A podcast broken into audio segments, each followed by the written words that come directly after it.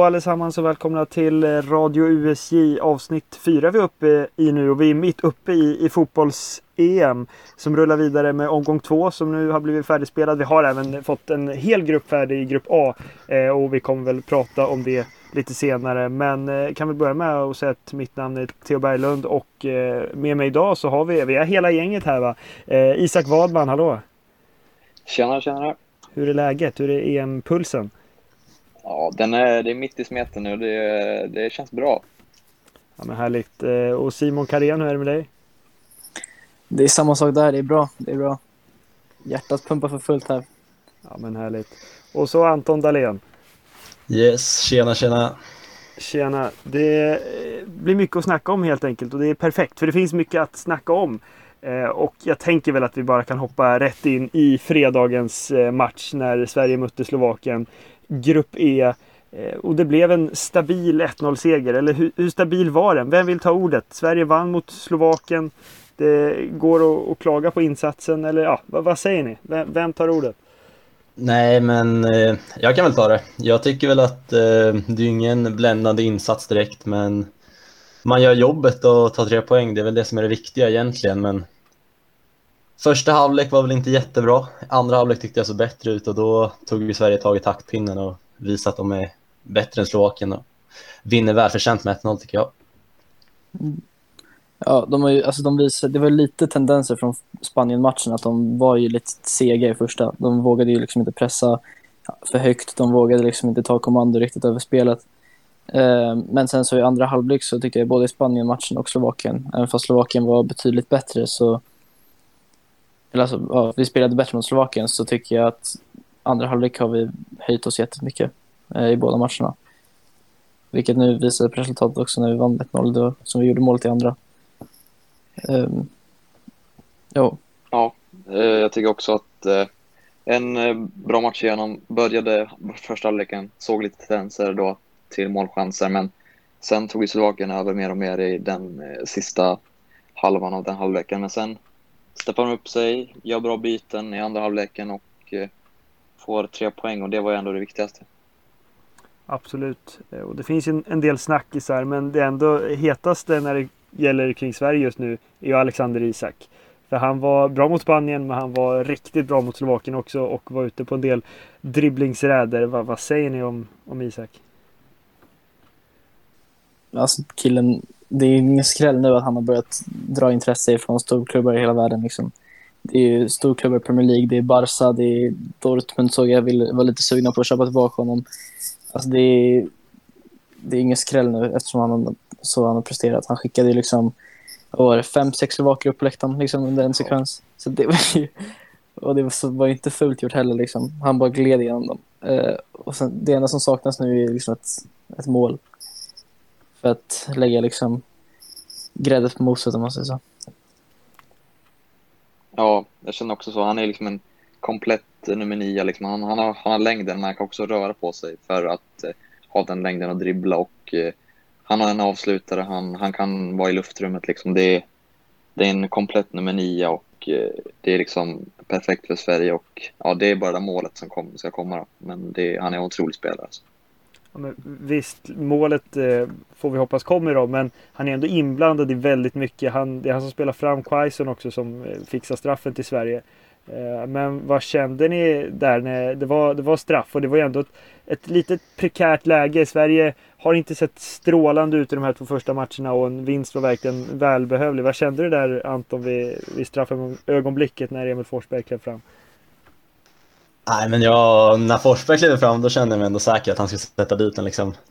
Men det är ju det är ändå lite oroväckande att vi inte skapar mer målchanser framåt. Liksom är, när vi skapar lägen då är det ju mest Isak som gör det på egen hand. Vi har inte riktigt, riktigt så här mm. hittat eh, alltså det offensiva spelet så vi liksom kan skapa lägen ur vårt egna spel. Det är ju mest fasta situationer och typ individuella prestationer som har gjort det hittills skulle vara roligt att se om man kunde hitta lite mer så kombinationer i anfallsspelet så man kan spela sig förbi försvaret. Ja, och ja. Eh, Ja men eh, för det, det har ju givits en del kritik mot eh, det centrala mittfältet till exempel med Kristoffer Olsson som blev utbytt nu för han var lite så här, eh, var, var benägen att ta något gult kort för mycket också. Men med Ekdal, även mot Forsberg. Vad säger du om det Isak?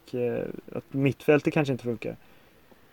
Ja, Kristoffer Olsson gjorde ingen bra match eh, mot Slovakien och det var helt rätt att byta ut honom. Det eh, blev en bra förändring.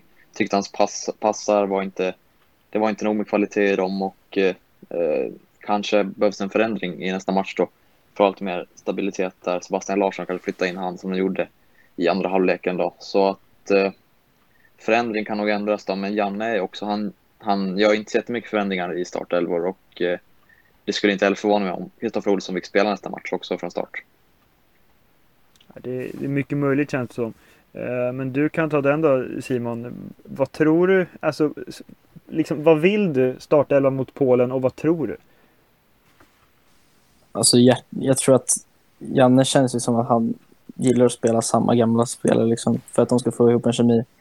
För att de ska kunna ja, spela bra tillsammans. Eh, så att, vad jag tror är nog att han kommer starta med Kristoffer Olsson och Ekdal igen. Eh, vad jag själv hoppas på dock, det är väl att lite som Isak säger att en Ekdal tillsammans med Seb Larsson kanske på mitt, mitt Eh, och sen så kanske en förhoppningsvis en hel frisk Kulusevski på högerytter. Eh, eventuellt att man kanske byter, det tror jag absolut inte Janne kommer göra, men eventuellt att man byter formation eh, och sätter kanske en Forsberg på offensiv mitt mitt.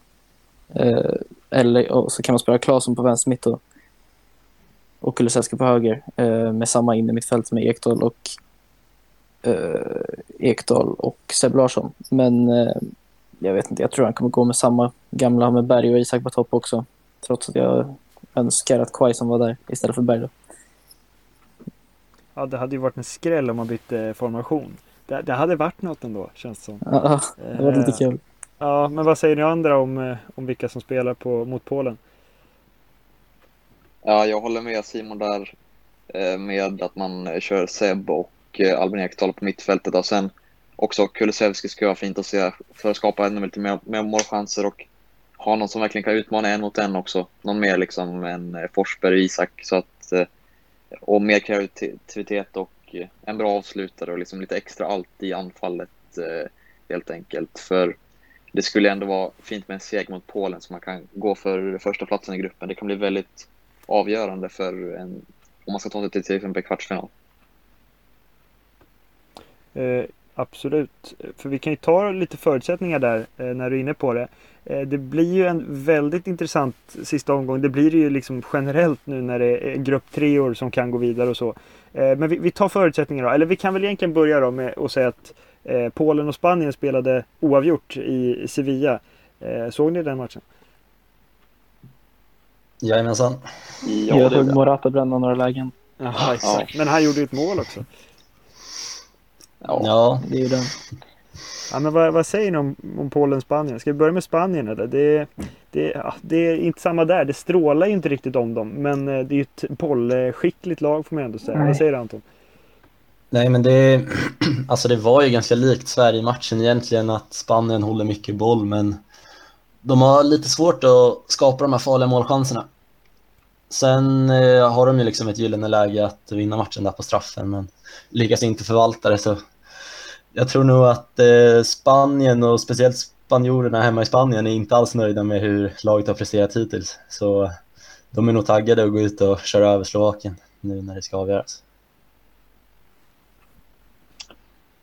Ja, jag trodde att eh, det skulle gå lite bättre för dem när de satte in Moreno där på högerkanten. Så får de liksom två renodlade liksom, avslutare, då, även om Morata inte är så kylig. Då, men eh, att de skulle få lite mer eh, kliniska avslut, men det visade sig att varken någon av dem var särskilt kliniska i gårdagens match. Och sen gör ju Polen ganska bra. Krychowiak är borta också, det får man ändå säga att de gör en ganska bra defensiv insats när de inte även har handlat på mittfältet som ett ankare. Men ja, bra match, men tråkigt för Spanien att de inte kan ta med poäng, men bra för Sverige.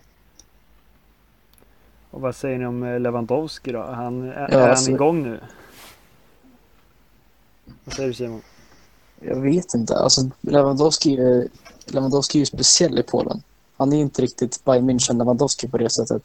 Jag tror att han behöver lite en Thomas Müller, en liten Kimmich och kanske en ja, Leroy Sané bredvid sig för att kunna leverera 40 mål på säsong liksom, som han gjorde i München. Men eh, jag vet inte, jag har ju sett lite intervjuer med pol, polska fotbollssupportrar och de säger liksom att landslaget är bättre utan Lewandowski. Lite som den här debatten om när Zlatan slutade, att Sverige kanske var bättre utan Zlatan. Men samtidigt kan man inte ta ut ett lag i Polen utan en Robert Lewandowski. Um, för han har ju en sån stjärnstatus och han är ju liksom den bästa anfallaren i världen, om inte den bästa anfallaren i världen. Så att eh, jag vet inte, det är svårt att säga. Om han kan hitta en målform så är ju Polen extremt farliga. Men han verkar inte ha gjort det så mycket, förutom nu det här målet var ju eh, satte kanske igång han lite. Men i tidigare mästerskap har han haft svårt för att komma igång. Liksom. Jag tror att den är rätt avgörande för Polen nu mot Sverige. Jajamensan. Och eh, det är väl, ja, vi, du var ju inne på det där Isak, att det var, sa du att det var dåligt för Sverige det här, eh, det här resultatet? För man kan ju vrida det åt andra hållet att vara bra i så fall. Eller ja, det är, det är bra för Sverige men ja, för Spanien du sa att är det ju... Ja, exakt. Ja, för Spanien är det ju väldigt eh, dåligt, men de ska ju ta en tre poäng mot Slovakien. Men samtidigt så var ju Slovakien ändå ganska kompakta mot Sverige och de kanske bara liksom parkerar bussen och hoppas på en, ett lika resultat som Sverige gjorde. Så att, Eh, vem vet? Ja, vem vet egentligen? För det, det, finns mycket som kan hända i den här gruppen fortsatt. Eh, men ja, det, det var ju på ett sätt bra för Sverige då med att Sverige, om vi, om vi vinner mot, mot Polen så vinner vi gruppen och det är ju, det är ju exakt de förutsättningar man, ha, man vill ha egentligen. Eh, men eh, samtidigt så har Polen något att spela för, för det hade man inte haft om Spanien hade vunnit mot dem. Eh, och Polen måste ju vinna för att ha en chans att gå vidare. Eh, så det blir såklart eh, ett hungrigt Polen med Lewandowski i spetsen som Sverige möter på eh, onsdag. och utöver det så har ju Slovakien och Spanien chans att gå vidare.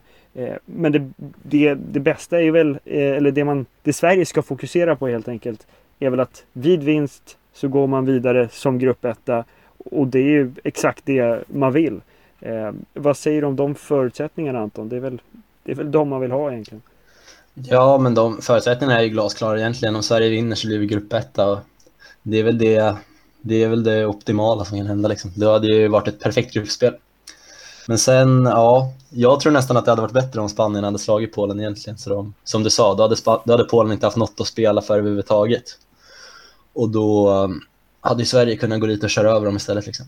Men man tackar ju inte nej till att leda gruppen efter två omgångar heller. Så. Vid vinst mot Polen så ser det jättebra ut. Då vinner vi gruppen och får en grupp tre i åttondelsfinal. Ja, blir det vinst mot Polen då? Vad säger ni? Ja, jag tror det, det blir nog tajt alltså. Det kommer nog bli en jämn match.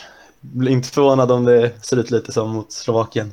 Målfattigt och ja, 1-0 1-1, något sånt resultat, det skulle inte vara helt förvånande. Men jag hoppas på att Sverige vinner såklart. Ja, jag känner eh, samma. Det känns lite... Det, Polen känns inte antingen eller. Som man såg mot Slovakien så var de ju inte bra, men sen fick de en rött kort där också. Men eh, det är mycket som... Alltså Lewandowski måste prestera för att eh, de ska kunna ta den här vinsten också. Och samtidigt ska hans medspelare, typ som Zielinski, också kunna leverera. Det måste vara en eh, kollektiv insats. Men jag tror på Sveriges chans att åtminstone få med sig en poäng ska helt klart kunna vara förväntat av dem och hoppas såklart på en eh, seger då, så att vi kan få en grupp tre i åttondelsfinal. Ja, vad säger du Simon? Jo, men det är klart. Alltså, den här matchen kommer ju, jag tror lite som Anton, att den kommer bli rätt målfattig. Den kommer bli rätt, rätt mycket stångande, rätt mycket det är ju mycket som står på spel för båda lagen. Och eh, om vi skulle få tre poäng där och komma gruppetta och möta potentiellt Kroatien eller Tjeckien är va? Eh, som det står mellan så är det ju Alltså det är ju ingen, det är ingen, man har ingenting att hålla tillbaka. Det är ju bara att gå 100% i varje närkamp, i alla löpningar, i allting. Liksom. Och om de får den mentaliteten innan matchen så tror jag att det kommer kunna gå bra. Eh, och sen, det är ju såklart, allting är ju upp till mentaliteten. Vem vill vinna mest liksom?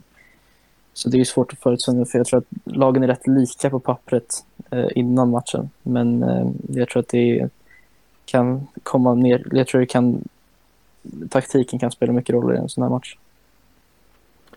Ja, och vi kan väl dra förutsättningarna med, med vad Sverige kan få möta i eh, åttondelsfinal. För det är mer eller mindre klart att Sverige går vidare. Även vid förlust så borde ju fyra poäng räcka som en av de bästa fyrorna, eller bästa treorna då.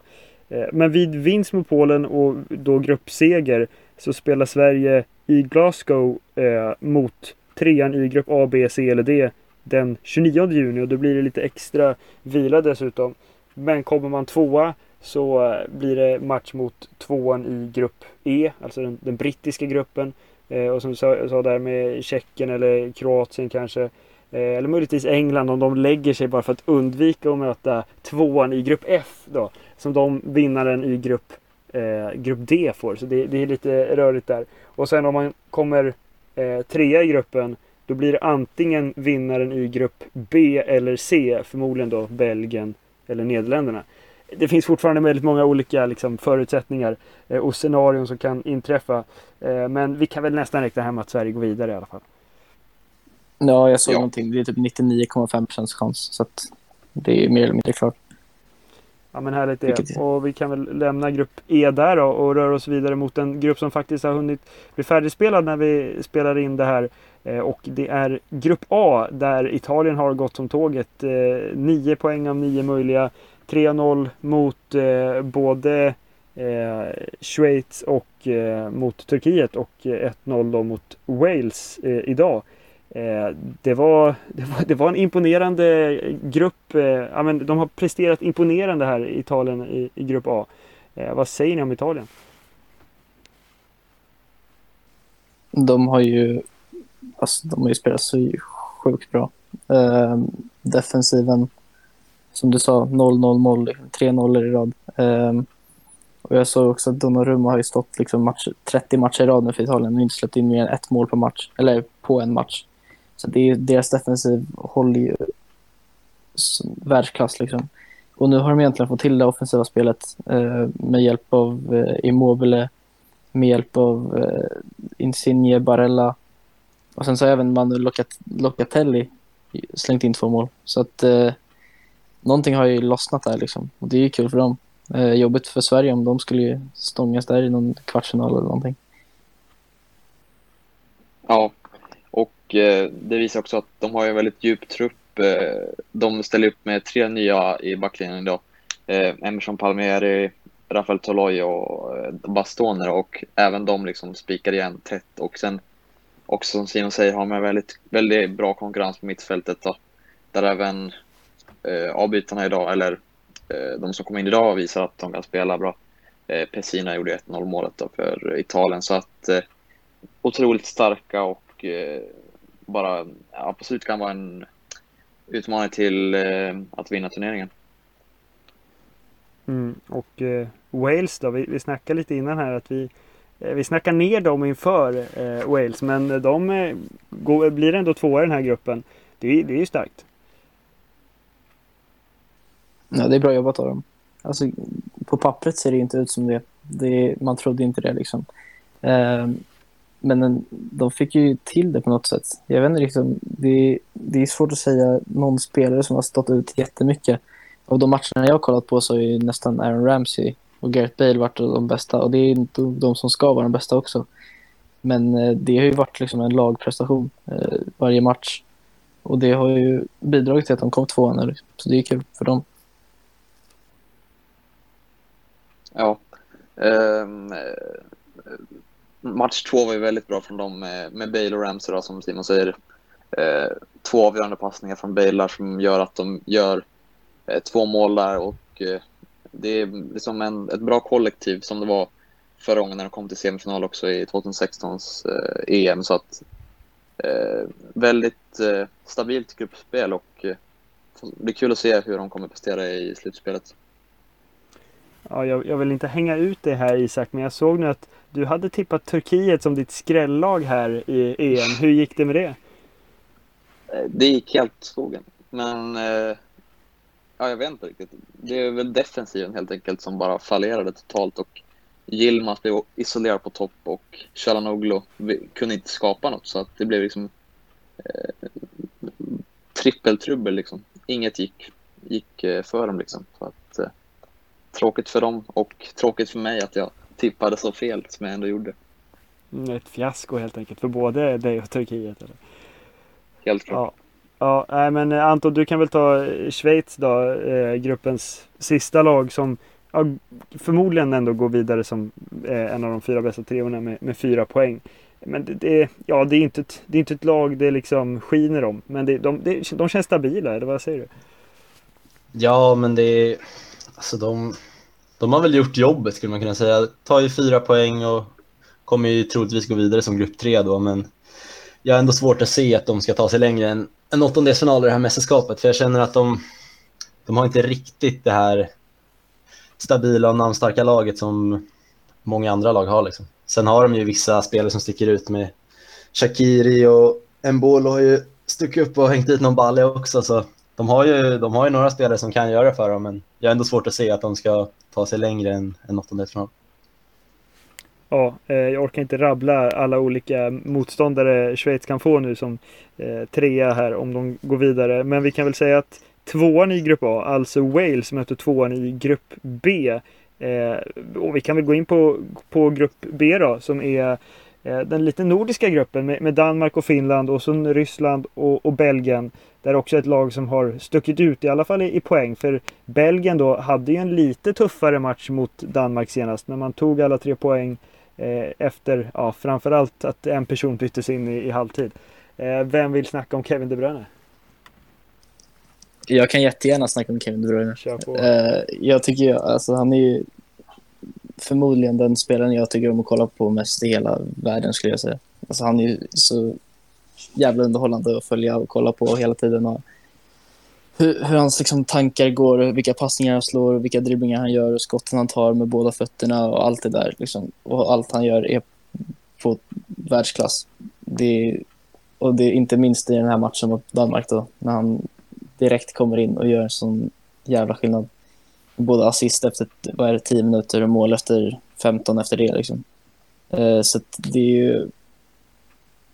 Att de har fått tillbaka honom nu i Belgien är ju en enorm, enorm eh, anledning till varför de kan ta sig till, eller hur långt de orkar. Alltså de kan ju komma till final, de kan vinna mästerskapet, de kan komma till semi, men eh, de har ju truppen och spelarna, namnen och tränaren för att komma så långt de vill egentligen, tror jag.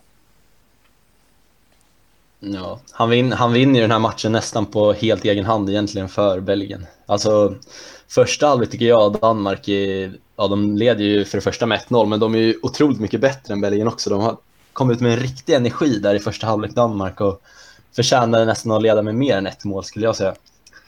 Men sen, det är väl de här stjärnspelarna som gör skillnaden i sådana matcher också. Så Kevin De Bruyne kommer ju in och han gör det helt fantastiskt. Alltså skottfinten där innan han spelar fram Torgan Hazard där vid 1-1 ja, målet. Är ju, man kan se den hur många gånger som helst alltså. Ja, vad säger du Isak om, om Belgien och vilken styrkedemonstrationen då och vända liksom?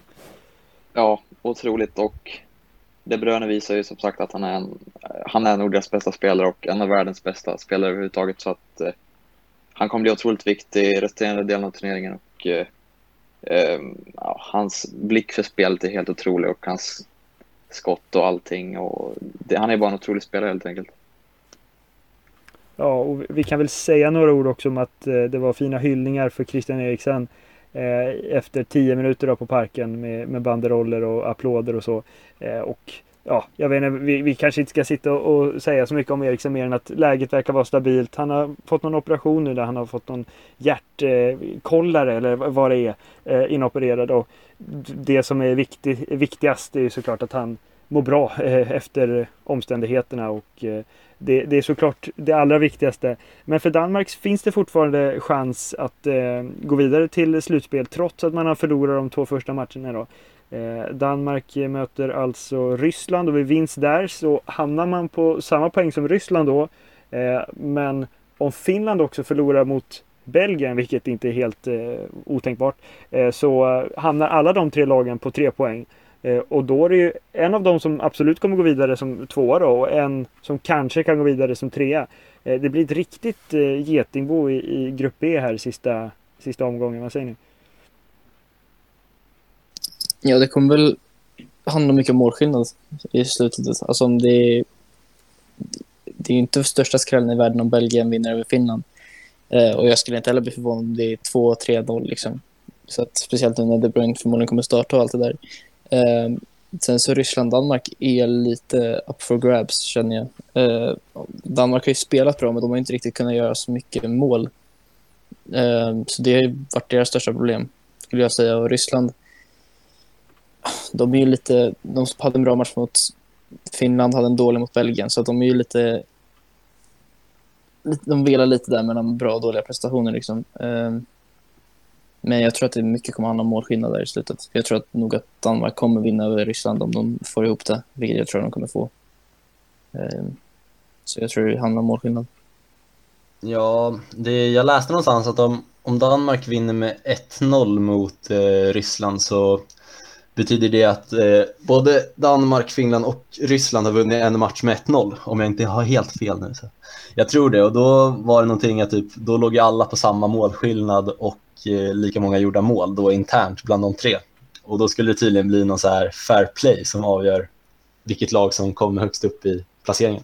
Alltså så här, antal gula och röda kort. De som har minst går vidare typ. Då gäller det att vara, vara schyssta i matchen helt enkelt.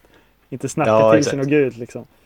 Nej, men jag tror, nog, jag tror nog ändå Danmark skulle kunna gå dit och spöa Ryssland med några bollar för om det, om det behövs liksom. För att gå vidare så tror jag Danmark skulle kunna vinna med några mål där. För jag, på pappret och vad jag har sett så tycker jag Danmark ser mycket bättre ut än Ryssland. Ja, men då, vi, då, är det, är det skönt att de inte har en Kristoffer Olsson på mittfältet i alla fall om de inte vill plocka kort. Sant. Ja, exakt. Eh, men de visar i Danmark att de besitter kvalitet här i första halvlek mot eh, Belgien. Eh, så det är, det är, inte omöjligt att de kanske till och med löser andra platsen. Eh, men vad tror du Isak då? Hur, hur slutar Grupp E? Ja, den är väldigt svår men jag tror som sagt att eh, Danmark tar det här och eh, ja, kommer liksom tvåa. Det trodde man inte efter de här två matcherna nu och eh, det är ju en väldigt tajt grupp och skulle vara kul att se om Finland kanske kan ja, det kommer inte hända, men skrapa till sig en, en poäng så de går vidare. Men eh, så blir det inte. Och Belgien slutför med full pott antagligen, så, så blir det. Ja, det, det är mycket möjligt. Eh, och vi rör oss vidare till grupp C då. Eh, där vi även har ett lag som går mot eh, segern i den gruppen och det är Nederländerna. Och därefter så har vi Ukraina, Österrike, Nordmakedonien. Men vi kan väl ta Nederländerna, Österrike, där Denzel Dumfries, som jag inte hade så jättebra koll på inför turneringen, fortsätter att, att glänsa. Vad säger ni om, om Dumfries? Ska vi börja där? Han har ju slängt in, hur var det, två, två baljor va? Mm. Uh, ja. Han är ju, det roliga med honom är han är, han är ju högerback, men han kommer ju till så jävla många lägen. Det är ju liksom mot uh, första matchen mot Ukraina, som var sjukt bra match, uh, missade han ju tre, fyra riktigt bra chanser innan han gjorde sitt mål eh, i sista minuterna där. Så det är kul att se att han vågar gå upp så högt. Trots, trots att han har så många målchanser och bränner en del så vågar han ändå fortsätta och pusha och våga skjuta och vågar nicka och allt det där. Eh, och dessutom så är jag ju bra försvarsspelare. Jag skulle inte säga att han är så världens bästa högerback liksom, men han är ju han håller sitt och han håller sin kant rätt bra ändå. Eh, så jag är rätt imponerad av honom hittills. Ja, och det, jag tycker att det är kul att eh, Holland får utdelning för sitt nya system. De har ju varit lite kritiserade, eller Frank de Boer har varit lite kritiserade av sina eh, fans då i Holland att de har bytt från sin, sitt eh, egna 4-3 till en eh, 3-4-3 eller vad det nu, nej det är en 3-5-2 är. Eh, och eh, men de får utdelning för och som, som, eh, som vi säger så är det Dumfries och eh, van Alt kommer högt upp och är med i anfallsspelet så att, och de har även med bra hemåt så att eh, det, det ser väldigt bra ut men det blir kul att se hur, de, hur det blir mot lite tuffare motstånd för det är ändå en ganska enkel grupp de har även om det inte är dåliga lag så är det inte det svåraste man kunde fått.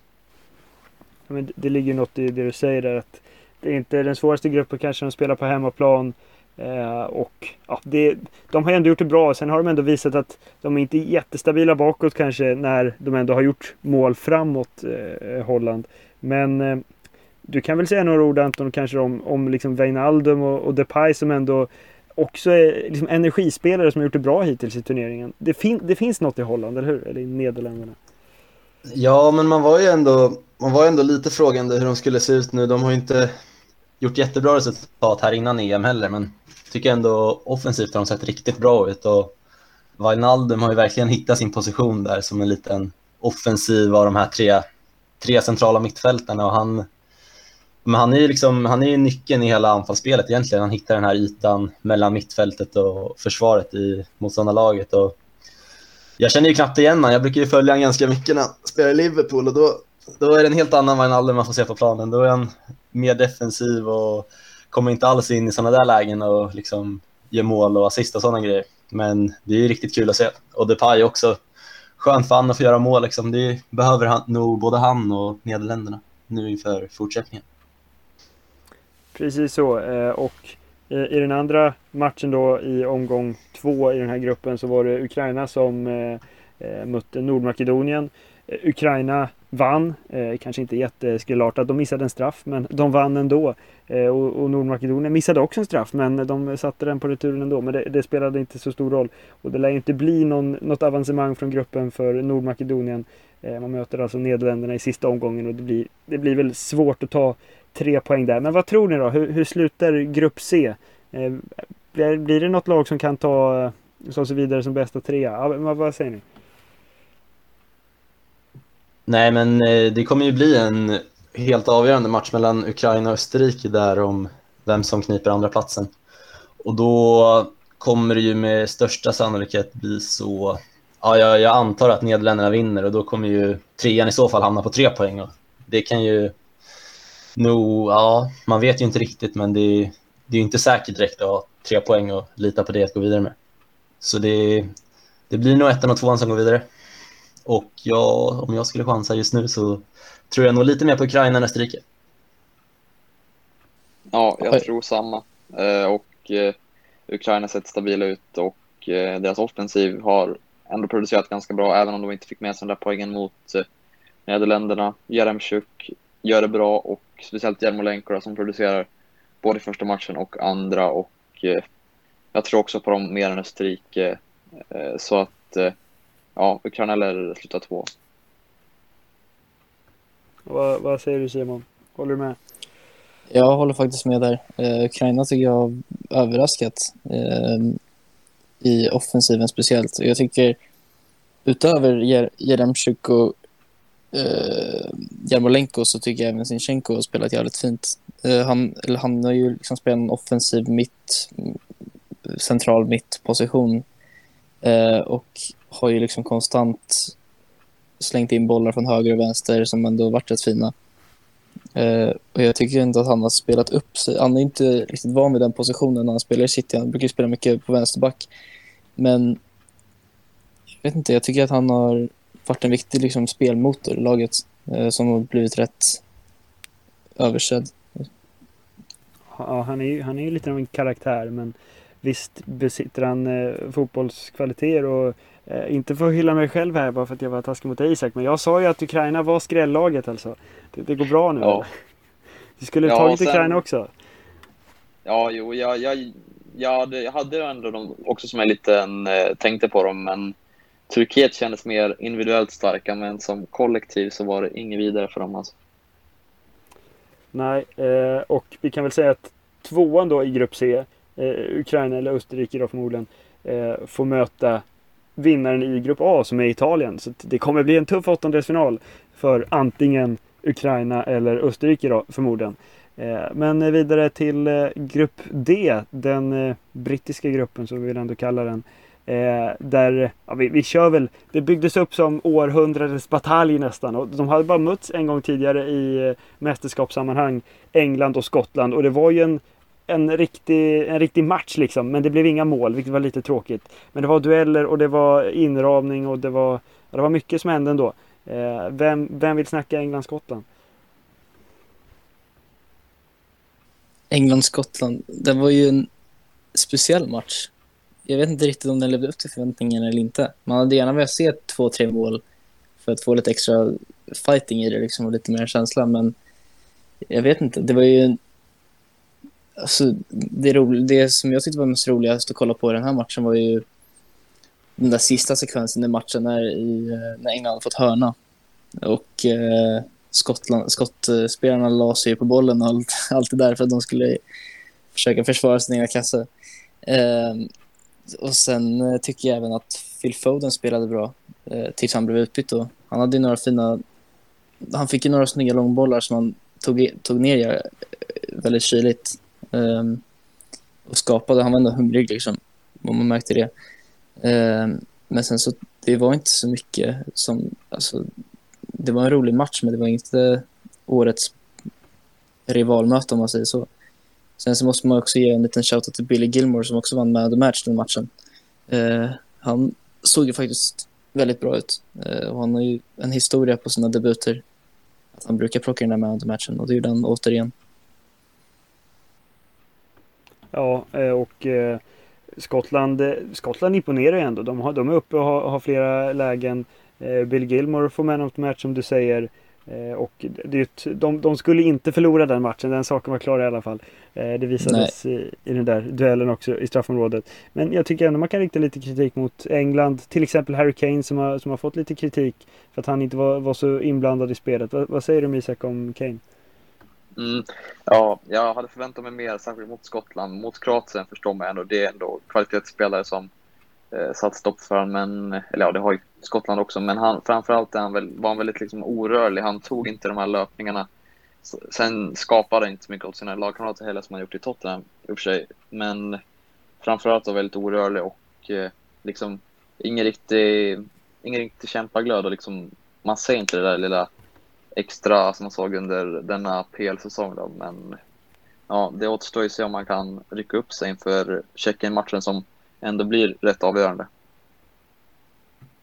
Ja, det ser, det ser lite ut som att han springer runt och tänker på vart han ska hamna efter EM nu, om det är lite transferrykten som sitter i skallen på honom. För jag känner inte igen Kane överhuvudtaget just nu. Och han är ju otroligt viktig för England där. Det är han som ska göra alla mål för dem.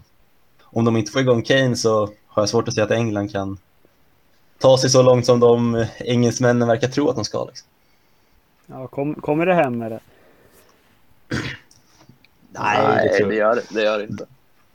Det, man, man, blir inte, man blir inte mer övertygad efter de här matcherna heller. Jag tycker inte de var överdrivet bra mot Kroatien heller, så de har ju mycket att bevisa om man ska börja tro på något sånt.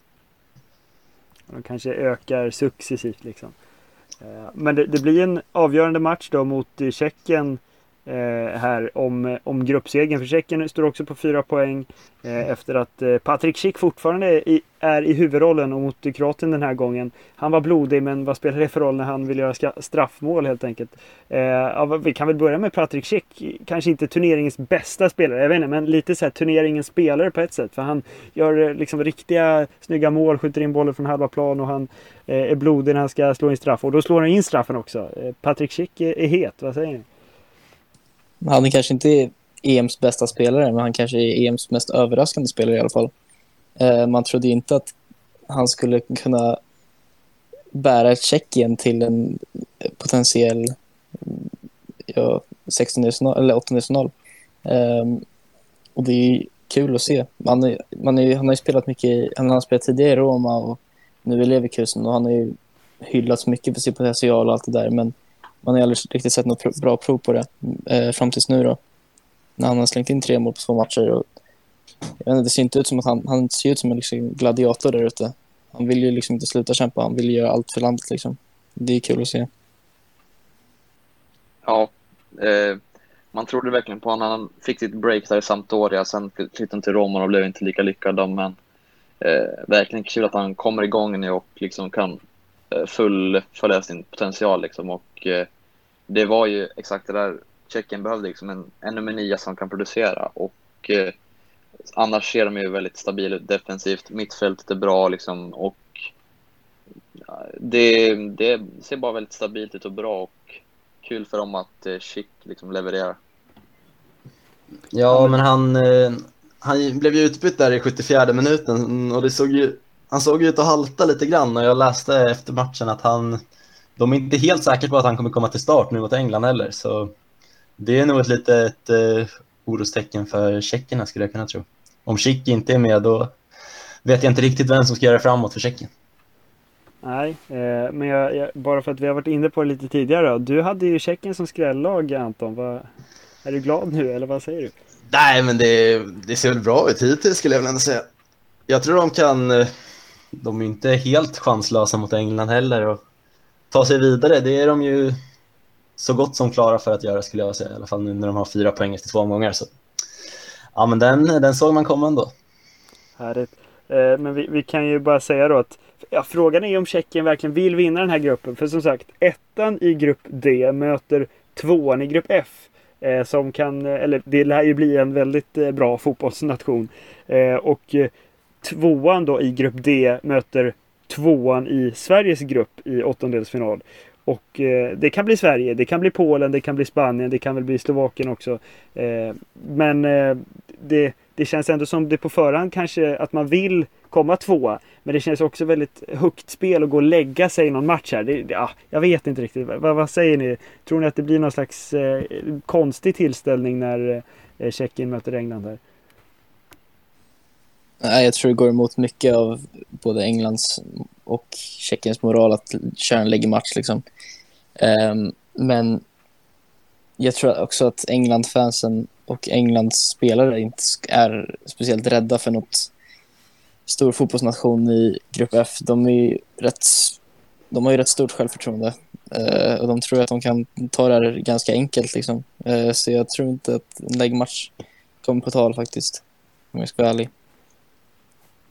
Nej, jag känner också så. Jag tror det skulle bli en väldig, väldiga rabalder i alla tv-studior och alla pandits skulle nog bli ganska sura ifall det skulle, något sånt skulle hända och eh, jag tror ändå England och Southgate känns som man verkligen vill vinna till varje pris och eh, men det skulle kunna vara så att de roterar lite där i fronttrion.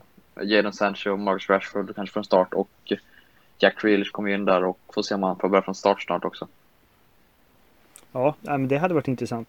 Eh, Sancho har väl inte fått en minut hittills. Eh, Nej. Så att, eh, det kanske det de sjukt. borde satsa på. Ja, det är helt ja. sjukt. Ja. Eh, vill du säga något mer Simon om att det är helt sjukt? Nej, men jag tycker bara det är konstigt för att han har ju liksom många år, han har två, tre år nu i Dortmund han har gjort mm. Eh, jag tror på 140 matcher han har gjort typ 120 mål och assist. Så att det är så här man vet ju vilken kvalitet han har och man vet ju vilken potential han kan, potentiell skada han kan göra på ett försvar. Så jag fattar liksom inte riktigt varför man inte ska ta in en sån farlig kille när man kanske, när det står 0-0 i en match, eh, exempelvis mot Skottland då i 75 liksom. Eh, jag tycker det är konstigt bara, men, men det är inte mitt val. Jag är inte förbundskapten. Nej, eh, och eh, det är kanske lika bra, jag vet inte. Eh, eller inte, för att jag håller med om att Sancho det är konstigt, de har ju så otroligt många bra spelare på, på offensiva positioner i England. Så att, eh, en större rotation hade ju inte varit konstigt egentligen. Eh, sen är frågan om det blir så för, för Southgate. Eh, men eh, ja, det man kan säga helt enkelt om att England, den där läggmatchen som jag inte heller tror att det kommer bli, men att om man ska vinna en turnering så ska man ju vinna mot alla motstånd. Så, så enkelt är det ju. Eh, men vi tar oss då till, till den gruppen som eh, Eh, ettan i grupp D kommer att få möta tvåan ifrån då. Eh, grupp F, dödens grupp med Frankrike, Tyskland, Portugal och Ungern. Och vi kan väl börja med Ungern för de, de imponerar ju. De tar poäng mot eh, världsmästarna och nej, de kanske inte kommer vinna gruppen. De kanske inte kommer vinna EM. Men det är fullstatt i, i Budapest och det är eh, svårt att slå Ungern. Vad säger du Anton? Nej, men det är, Ungern gör ju en otroligt bra match. De får ju Frankrike dit de vill egentligen och kanske inte spelar den roligaste fotbollen i den här matchen liksom, men de gör jobbet och får med sig en poäng. Det är väl otroligt stort för dem att få göra det på hemmaplan inför en fullsatt läktare. Man såg ju verkligen att publiken var igång och spelarna fick energi från det också. Så det var kul att se att man, man kan rubba Frankrike också. Och det blir väl spännande nu. Nu är det ju lite mer oklart hur det, hur det kommer bli i den här gruppen, vilka som kommer bli etta och, och så vidare. Så det var kul för gruppen i alla fall. Ja, eh, och eh, Frankrike, eh, de, det känns ju inte som att den här insatsen visar på att de absolut inte kan vinna EM. Men det är klart att tappa poäng mot Ungern är inte något man ska göra. Ja, men vad säger ni om Frankrike? Du kan ta den Isak. Ja, de ska ju vara, eller de är ju mina favoriter till att vinna turneringen, men förra matchen såg man verkligen inget från Mbappé som jag trodde han skulle göra. I första matchen var jag väldigt aktiv och många fina löpningar, men mot ett lite mer lågstående Ungern så blev det ju svårt och det var svårt att luckra upp. Han tvingades ut på kanten ganska mycket och eh, kunde inte riktigt använda sin magi och eh, eh, tråkigt för Frankrike och eh, det är en väldigt öppen grupp nu i alla fall och vem som helst ska ju vinna den. Så att eh, det blir spännande. Ja, verkligen. Eh, och du kan väl ta eh, sista matchen då ut här eh, Simon. Är det turneringens bästa match hittills eller Portugal-Tyskland? Det kan det mycket väl vara. Ehm, alltså det är Tysklands ytterbackar, eller wingbacks, i Robin Gossens och Joshua Kimmich de var ju, hade ju en sjukt bra match.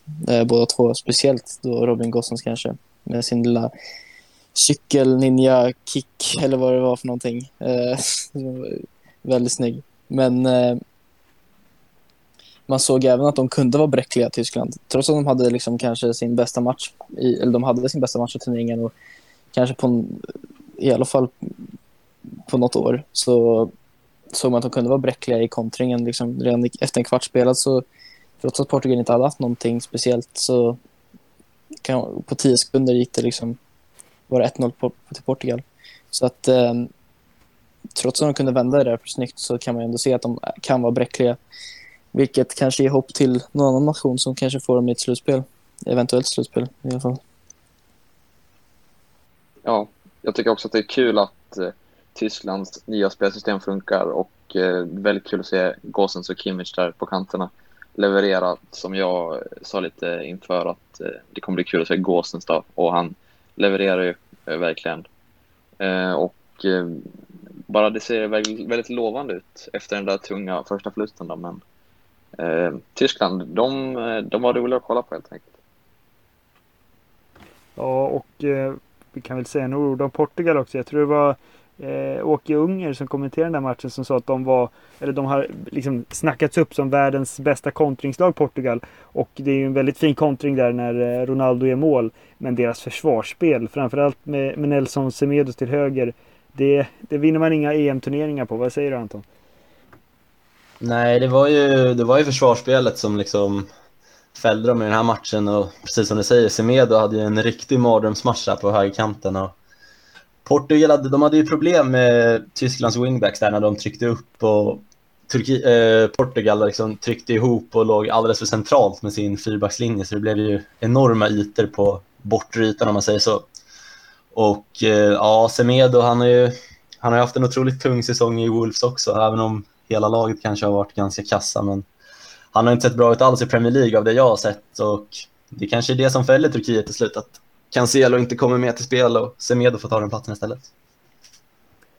Ja, eh, det, det är mycket möjligt. För vi kan väl säga att Ungern står på en poäng eh, inför den sista matchen då. Eh, Portugal står på tre, Tyskland står på tre och Frankrike står på fyra. När Frankrike möter Portugal i en repris på EM-finalen senast då. Hur slutar den här gruppen? Vad säger du Simon? Ja, det, är så, det går knappt att säga. Men ja, alltså, allt handlar egentligen om den där äh, uh, Portugal-Frankrike-matchen. För att uh, jag tror att Tyskland, om de spelar i närheten av hur de spelade mot Portugal så tror jag att de kommer kunna plocka en trepoängare mot Ungern ganska så enkelt. Um, sen så den där Portugal-Frankrike-matchen har ju mycket, de båda lagen har mycket att spela för, som du sa. Och um, jag vet inte, innan turneringen så trodde jag faktiskt att Portugal skulle ta hem det. Nu är jag lite mer osäker. Um, jag tror att lite som Anton säger att Cancelo tyvärr fick corona eh, drabbar dem väldigt mycket. Speciellt nu när Semedo blev deras ersättare. Sen tror jag inte heller att Ruben Diaz, efter hans monstersäsong i City, så tror jag inte att han kommer ha en sån här dålig match igen.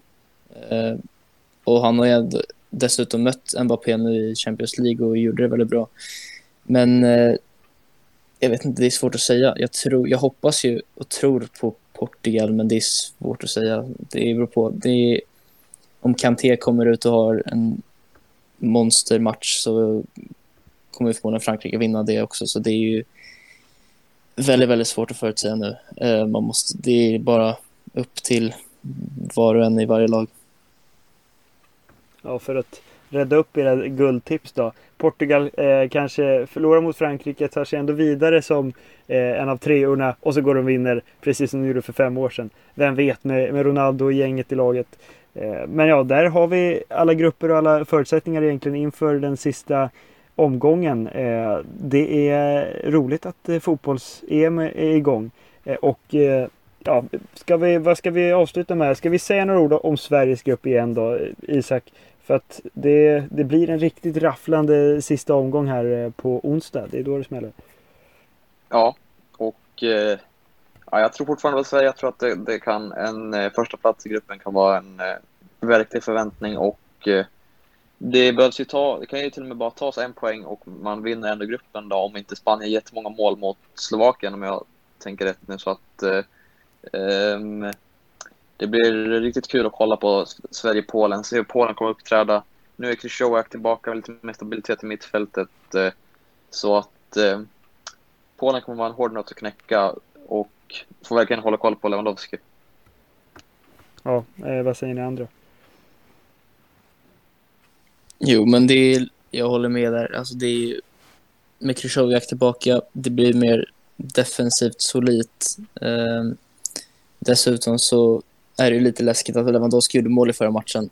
Ehm, men förhoppningsvis så kan ju Mackan och Lindelöf hålla tätt där bak och Olsen framför allt. Som, han har inte gjort någon eh, ledsen hittills i Sverige i alla fall. Um, så att det är bara att hoppas och be och tro att de tar hem det här. Det tror jag nog de kan lyckas med. Ja, man är, man är lite orolig för att Janne ska gå ut med någon otroligt otrolig defensiv taktik här igen och backa hem som han gjorde mot Spanien och låta Polen sköta spelet helt och hållet. För en poäng hade jag nog ganska bra för Sverige, men jag tror ändå att nyckeln för Sverige kommer ändå vara att de vågar liksom trycka fram laget och sätta press på Polen också så att inte Polen får styra och ställa helt som de vill. För man såg ju speciellt här mot Slovakien när Sverige liksom sätter den här pressen och blir lite mer aggressiva i försvarsspelet. Det är då, det är då vi är som farligast när vi vinner boll och kan ställa om liksom från en lite högre position i banan än att alltid behöva slå långa bollar nerifrån. Så jag tror det blir nyckeln att Sverige liksom vågar ta tag, liksom föra matchen lite också och inte bara sikta in sig på försvar. Ja, och vi, vi, såg i matchen mot Slovakien då för Polen att Polen kan vara bräckliga bakåt. Men såklart att de har en av världens bästa anfallare på topp. Så det blir en hejdundrande match på onsdag och det är även då som Grupp F eh, avslutas, hela gruppspelet avslutas. Men vi håller alla tummar för Sverige eh, och eh, vi återkommer väl med ett nytt avsnitt av Radio US i den här EM-podden då. När gruppspelet är färdigt och vi har förutsättningarna inför åttondelsfinalen. Men jag får tacka alla er för att ni, ni var med, eller för att, för att ni lyssnade idag och så tack Anton, Simon och Isak för att vi spelade in det här avsnittet också. Tack så mycket. Tack själv. Tack själv. Tack, tack. Härligt. Och eh, på återhörande helt enkelt. Hej då. Hej då. Hej.